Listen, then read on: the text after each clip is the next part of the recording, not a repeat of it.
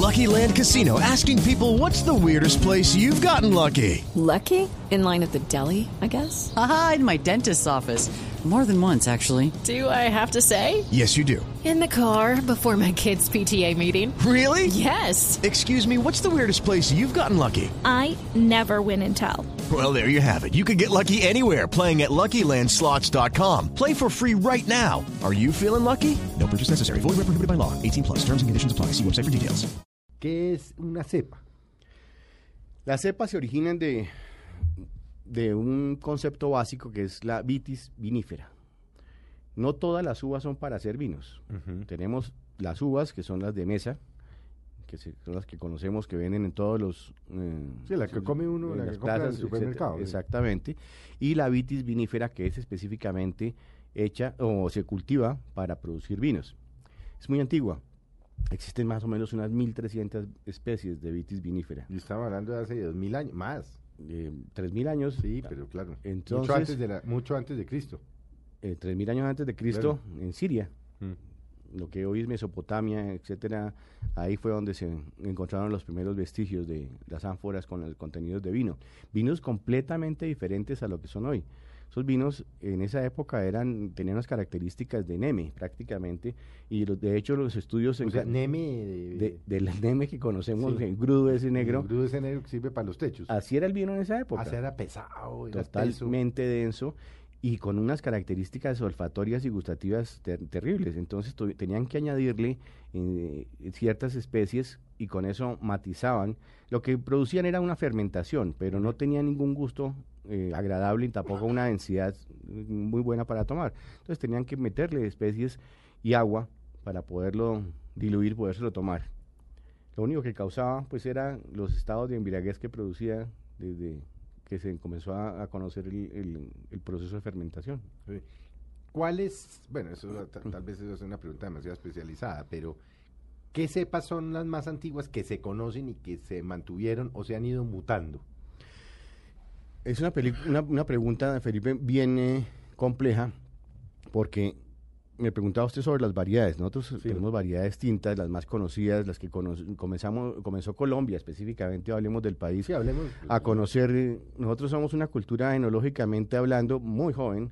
Comenzamos en- a finales del 97, 98. Con la apertura, es que antes aquí no había vinos. No había vinos. O sea, los, los jóvenes que nos están oyendo, que hoy van a un Carulla, van a una Olímpica y ven una cantidad de vinos, eso hasta el año 96, 97 no pasaba. Llegaban dos o tres vinos y eran costosísimos. y la gente que tenía la oportunidad de viajar lo traía. Los traía, correcto. Y esa fue una de las grandes influencias en por qué el, el, el- el comercio y el gusto por el vino comenzó a aumentar, porque la gente que viajaba venía, traía sus botellas y les sacaba, iban a un supermercado y no la encontraban.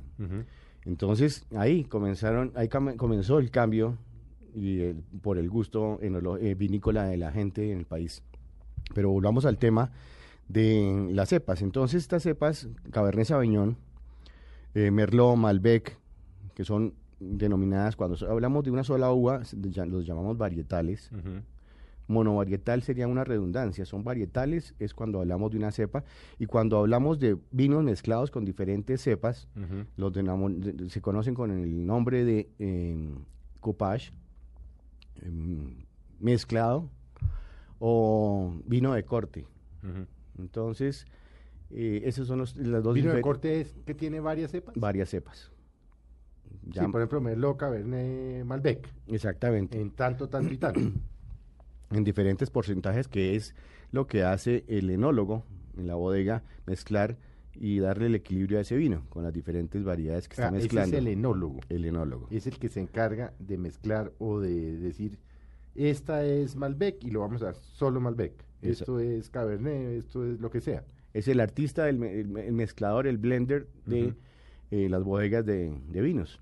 Ellos son los que los que van hacen las mezclas y por eso adquieren unas eh, eh, una, una importancia tan grande en diferentes bodegas y, y gente muy cotizada, muy joven a veces. En, en Argentina encontramos ahora gente muy muy joven, cotizadísima porque tienen la habilidad. Esto es una alquimia Muchos de ellos también la han heredado, ¿no? De, de- de familias. culturas familiares, sí. Y las Catena bodegas... Zapata, en fin, que tienen Ah, las- herencias. Exactamente, hay las dos hijas de Ernesto Catena, el dueño de las bodegas Catena Zapata, las dos hijas heredaron esa, esa habilidad además y ese don y, y lo han venido desarrollando. Son a veces tradiciones familiares. Y hay gente muy cotizada en eso. Michel Roland, en- eh, francés, que tiene viñedos en, en Francia y se vino a Sudamérica y en Argentina es el asesor de más o menos ocho bodegas y camina por todas estas bodegas haciendo sus mezclas y sus cortes. Antes de, de seguir hablando de la cepa, Carlos, ¿cuál, ¿por qué hay países que producen y hay países que no pueden producir? Colombia, por ejemplo, no puede producir vinos. ¿Qué hace? ¿Qué se necesita? ¿Cuál es el requisito o los requisitos que se necesitan en la tierra, en el aire, en la cantidad de sol, para que un país pueda producir? Felipe, lo que usted acaba de decir es, es, eh, muy cierto. Nosotros no tenemos ni, ni cultura de vino, la hemos ido aprendiendo, adquiriendo, pero no podemos, no somos productores de vino. ¿Cuál es la franja productora de vino? El meridiano 30 al 50 su- en el hemisferio norte y en el meridiano 30 a 50 en, en el hemisferio, hemisferio sur. O sea que lo que está en cero, entre, entre el 0 grados, en la línea ecuatorial, al meridiano 30 sur y norte, no es una zona productora de vinos. Y eso A le da ver, las por, eh, deme nombre por eh, pa- países. Meridiano cero, que es la línea ecuatorial. De ahí Sí. para abajo, Ecuador no produce. hasta los 30 grados de, de No. latitud eh, hacia, Perú, hacia- mm, difícilmente. mal. en un desierto. No, y de ahí mal. para abajo, digamos, llega, usted ya a la, a la línea 30, arranca Ecua- eh, Argen- eh, Argentina, Chile. Brasil debería producir entonces en algún momento. produce En el sur. En el sur, en la región de eh, Bento González, eh, se- en Belo Horizonte se produce muy buen vino blanco. Pero digamos, bueno, de Ecuador para abajo, de, de Ecuador para arriba. ¿México produce en el norte? En ¿O el no norte, alcance? sí, en la, en la parte norte de noroccidental, Sí. en la península de México, en la, en la península mexicana de la Ensenada, Sí. que es la parte sur de California, Ahí ya empiezan a ahí producir. llega a producir, y ahí de ahí para arriba hasta Canadá. hasta Canadá. Porque producen inclusive Oregon, produce British Columbia, produce, o sea, Todos. o sea, bueno, digamos, eso es una de las características, digamos, son los meridianos. ¿Cuáles son las características climáticas? Porque entonces eso tiene que tener unas características climáticas distintas. Especiales. Sí, ¿cuáles son? Primero, una es, como usted lo menciona, el clima, Mm. que haya eh, estaciones. Las estaciones son fundamentales para la vid. Por eso, por eso nosotros aquí tenemos eh, dos productores en Boyacá de vinos. Mm. Cuando se hace una sola cosecha en las regiones vinícolas del mundo, aquí se alcanzan a hacer hasta tres, que con una calidad obviamente muy baja. Entonces el clima es fundamental. O sea, tiene que haber estaciones. Pero entonces, si, si tiene que haber estaciones, tiene que haber más periodos de sol también. Exactamente. Porque si usted está en, en eh, Canadá o está en California, tiene muchas más horas de sol en el invierno y muchas menos en el, en el verano y muchas menos en el invierno. ¿Eso afecta también? Definitivamente, eh, se llama la amplitud térmica. que es donde en el día tenemos una temperatura alta, puede subir perfectamente a 26 grados en centígrados en verano, 28 grados, y en la noche puede caer perfectamente a 6, 5 grados. ¿Eso afecta a la uva? Eso modifica la uva y le da, la, le da personalidad. Las- los azúcares de la uva se, va- se desarrollan mucho mejor y la uva alcanza su madurez en el tiempo que está estipulado.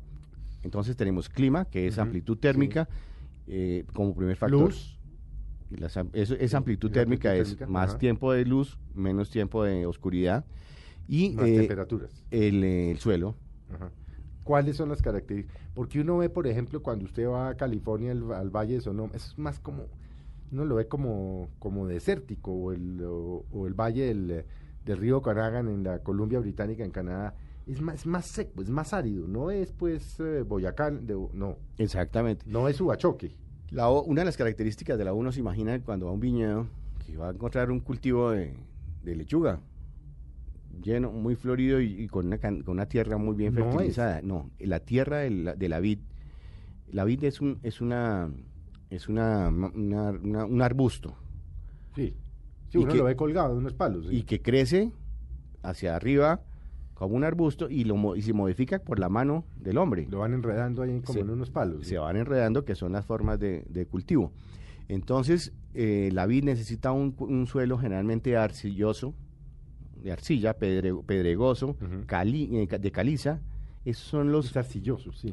y eso le facilita además la filtración, o sea, el- la raíz de, la- de este arbusto puede penetrar profundo dentro de la tierra buscando agua bien abajo. No son zonas lluviosas, ¿no? Son, no son, general- son zonas desérticas. Son zonas Ese tipo de, suel- de suelo es un, es un suelo de- para des- desierto y la vid se desarrolla perfectamente ahí. Y la- una vid no la, no la puede uno, perdón, no la puede uno desarrollar o crecer, hacer crecer en buenas condiciones en un suelo fertilizado. Tal vez por eso usted mencionaba Villa de Leyva, porque hay una zona desértica cerca a Villa de Leyva, Exacto. digamos lo más parecido a lo que tenemos. No sé qué tipo de vinos se producen. Están produciendo variedad importante ahí de vinos, Cabernet Sauvignon clásicos, Sauvignon Blanc, Chardonnay, pero que no tienen nada que ver con el típico vino de esas zonas en diferentes partes del mundo. Entonces uno se toma un vino de esos y él dice Cabernet Sauvignon, pero le puede saber Ah, otra a, cosa. a mentol. Sí. Pero ese es vino que se da ahí con en esas condiciones de Es lo que tierra y produce la temperatura. tierrita, como dirían Es las, que las abuelas. Lo que produce la tierrita.